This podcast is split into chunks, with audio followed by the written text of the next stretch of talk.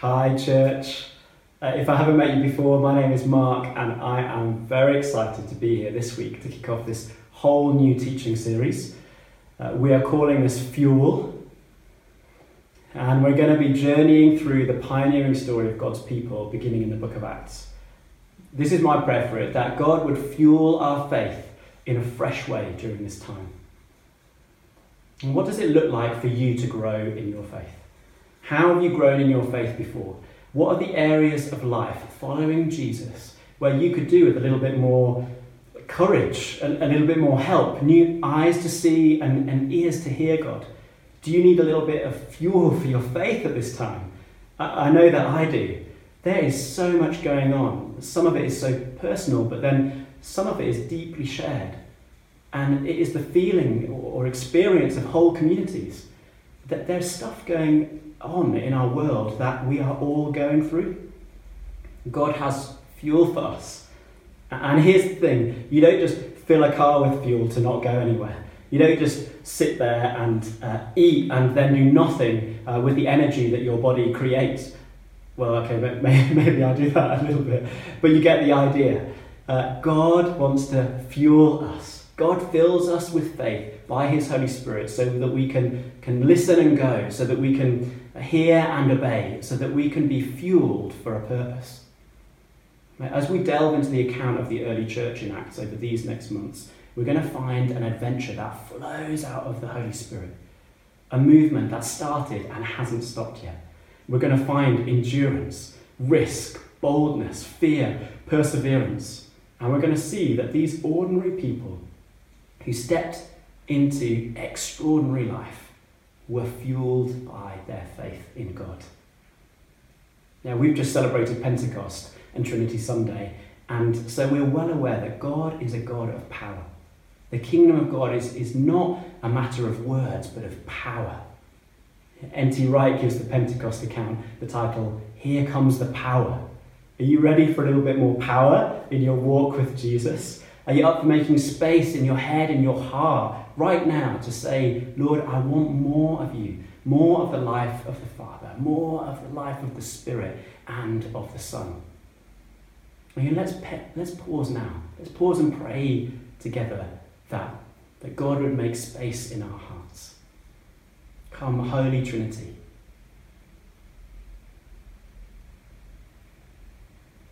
Increase in us the gift of faith.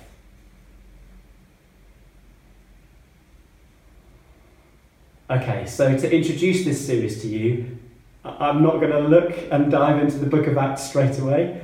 I want to look at two things. First of all, what is faith? And second of all, how can faith fuel our life? So, number one, what is faith? Hebrews 11 says, Faith is confidence in what we hope for and assurance about what we do not see. Now, in the message translation of Hebrews 11, it says, faith is trust in God. Now, trust in God is, is like a fuel for the Christian life. Without it, there is no going forwards. Now, how do you see God? Do, do you trust Him? So many of us actually have a, a distorted view of what God is like, uh, and we struggle to fully trust Him. Yeah, I once had the pleasure of knowing uh, a bouncer he was an amazing man of, of faith and had become a Christian really dramatically after being shot. As he lay on the floor outside a nightclub, uh, he said to God, If you're there and you save me, then I am yours. Well, well, God saved him, and then he gave his life to Jesus. But my gangster friend always struggled with God because he thought he had to constantly do deals with God. You know, like God was a gangster. If, if I do this, then will you do this, God? And even though God, in his kindness, would, would meet needs and, and honour the kind of sacrifice of my friend, uh, he was missing out on who God really was. God didn't want his sacrifices and deals, he wanted his heart. He didn't want my friend's you know, strength and he was strong. He was about a foot taller than me and, and broader as, as well. He, he actually just wanted his trust, even in his weakness, because that was the place God could really start to renew his whole being to the fullness of life. What if we have faith to allow God to meet us even in our weakness and our shame? And what if we let Him show us who He really is? What if we could trust Him more? Uh, Hebrews 11, in, in fact, kind of in the message says the fundamental fact of existence is that this trust in God, this faith, is the firm foundation under everything that makes life worth living. It's our handle on what we can't see. Do you want a life worth living? Then faith is essential because it allows us to handle what we can't see. This is faith to trust in God even when we cannot fully see, to hold on. You know, and part of this trusting is that uh, we trust that He's up to something good. You know, one of my favourite psalms is Psalm 121. I lift my eyes up to the mountains. Where does my help come from? My help comes from the Maker of heaven and earth. It goes on to say, He who watches over you will not slumber. Indeed, he will neither slumber nor sleep. You know, sometimes faith is trusting that God's not asleep. You know, God is not asleep. He isn't asleep now, and, and he wasn't asleep before. You know, Romans 4 reminds us of Abraham, who, who he's like the archetype for faithful obedience. It, uh, even, and it says this even though he was as good as dead, he did not waver through unbelief regarding the promises of God, but was strengthened in his faith and gave glory to God, being fully persuaded that God had power to do what he had promised. Ephesians 2 says, For it is by grace that we are saved, through faith. And this is not from yourselves, it is the gift of God. faith is trusting God, but it's, it's also a gift from God. A gift that we can receive, a gift that will change your life, if it hasn't already, but also a gift to grow in. Sometimes we need to feed we need fuel for our faith. So, number two, fuel for faith. You see, God is on a mission. He has always been on a mission to seek and save what was lost. And when sin and evil broke into the wounded, uh, into the world and wounded, you know, the bond, our bond between our Creator, God, and His people, and God in His great mission conspired not to force Himself uh, on his creation, but out of his great love to spend the rest of time courting his humanity so that they might make their own choice to believe that he is who he says he is. He, he called out in his love, and his voice fuels faith. We can hear him and act because of it. It is our fuel for how to choose, how to, how to make things, how to create, how to love. Now, Abraham heard and believed. He, he was fueled by faith. He left everything he knew and he took his family on the adventure which would shape our world today. He becomes part of the story of faith. And by faith, Noah built. By faith, Moses refused privilege and chose a hard life with God's people. By an act of faith, Israel walked through the Red Sea on dry land. By faith, the Israelites marched and walls fell flat. By an act of faith, Rahab the prostitute became part of God's story through acts of faith. In Hebrews 11, it says, even before Jesus, people trusted in God and they, they toppled kingdoms. They made justice work. They, they took promises, the promises of God for themselves. They were protected from, from lions, fires, and swords. They turned disadvantage to advantage. They won battles, routed armies, received their loved ones back from the dead. There were those who, under torture, refused to give in and go free, preferring something better, the hope of resurrection. Others braved abuse and whips, and chains and dungeons. We have stories of those who were stoned, murdered in cold blood, stories of vagrants wandering the earth in animal skins, homeless, friendless, powerless. The world didn't deserve them, it says in Hebrews.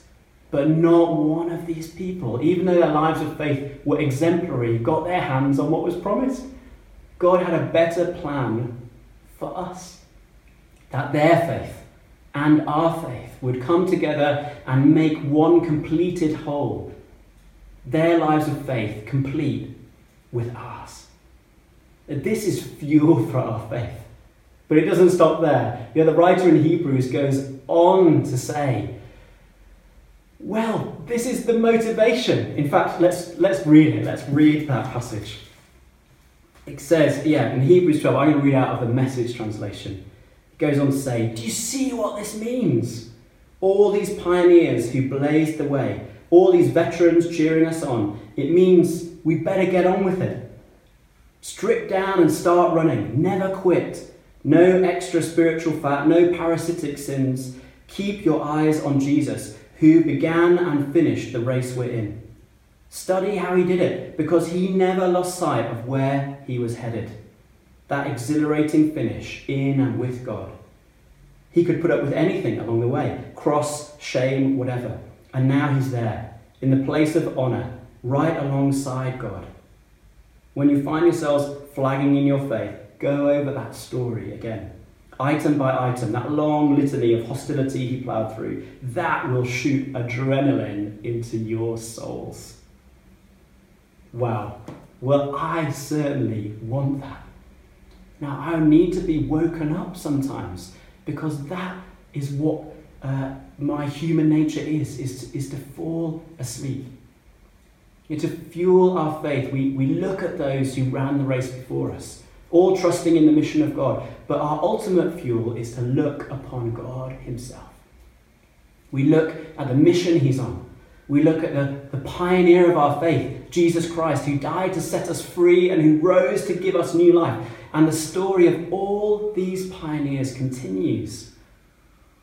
I'm going to tell you about just quickly, like two bits from two of my favourite. One of my favourite, uh, like pioneers or, or Londoners, was called Olaudah Equiano. He lived in London in the 18th century.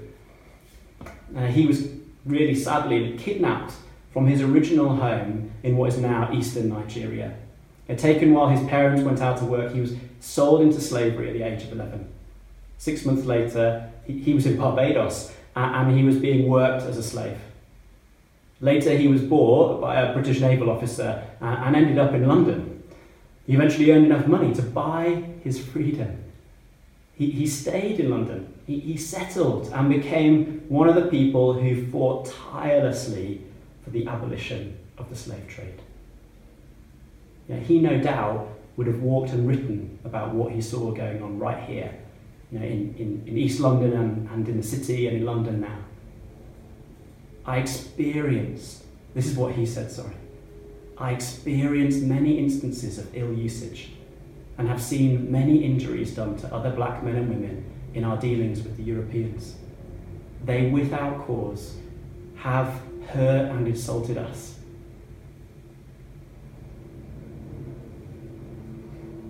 More than one occasion, I was obliged to look upon God as I had advised others to do. You know, Olaudah endured things by looking upon God things that he should never have had to suffer. He endured slavery by faith, and he became free and fought by faith. Look upon God, he says. And, and we have that same opportunity afresh in this moment in our lives. Who knows yet if things are going to get harder and more difficult? Yeah, but we can look upon God. Our hope our faith comes from God, and that faith fuels us. Know, the, my, the other kind of hero of mine uh, is James Fraser. And um, in his biography about his mission uh, and his life in China um, in the early 1900s, he said this about faith We must mean business. We must set ourselves to see things through in all perseverance. Our natural strength will fail, and, and herein lies the necessity for a, a divinely given faith. We can then rest back in the everlasting arms and renew our strength continually. We can rest as well as wrestle. Now, with faith, we can look upon Jesus for our help. We can rest in Him even as we wrestle. As we look at the book of Acts in these coming months, we're going to see uh, how the disciples and that early movement of the church rested on God, but also wrestled uh, through their own things. You know, faith says this to us you are not finished yet. It says you are not wounded irreparably or, or, or grieved to the extent that you cannot be forgiven or forgive. You can be free. In Galatians 5, it says, It is for freedom that Christ has set us free. And faith enables us to be, to be okay with not being okay. In fact, to be better than okay. We can endure waves of joy or hardship, caviar or crusts. Faith makes it okay to have unanswered questions, yet it answers so much Faith means we can cope with fatigue. It means we can rest in a storm. It means we can live in the in between times or in a time that we could never have imagined three months before. Faith allows us to trust God, to know that He's not asleep, to know that He has fuel for us by the power of His Holy Spirit, even now. You know, the same Spirit that raised Jesus from the dead this is the power of God that brings salvation to everyone who believes, it says in Romans. It's the power that, that cut to the heart of 3,000 or more people when they heard Peter speaking at Pentecost 2,000 years ago. It's the power by which miracles happen, but it is the power by which you might just manage to face another day. You know, you may feel poured out know, like there are areas of your life where you're just like leaking faith, where you don't know how to carry on. But I think God wants to fill you up. You know, it's like it's it's it's like an empty. You feel like an empty glass sometimes, or you, you feel like it's just you know you, you've been you've been emptied, or maybe you feel half full or, or, or half empty. I don't know, but but but it's but it's like God takes you. He can take you. And with faith, He can fill you up. You know, he, can, he, can, he can fill you with love. He'll fill you with hope. He can, he can give you what you need to carry on. You know, He is the, the, the one, the water of eternal life. But actually, it's more than that he just can carry on going.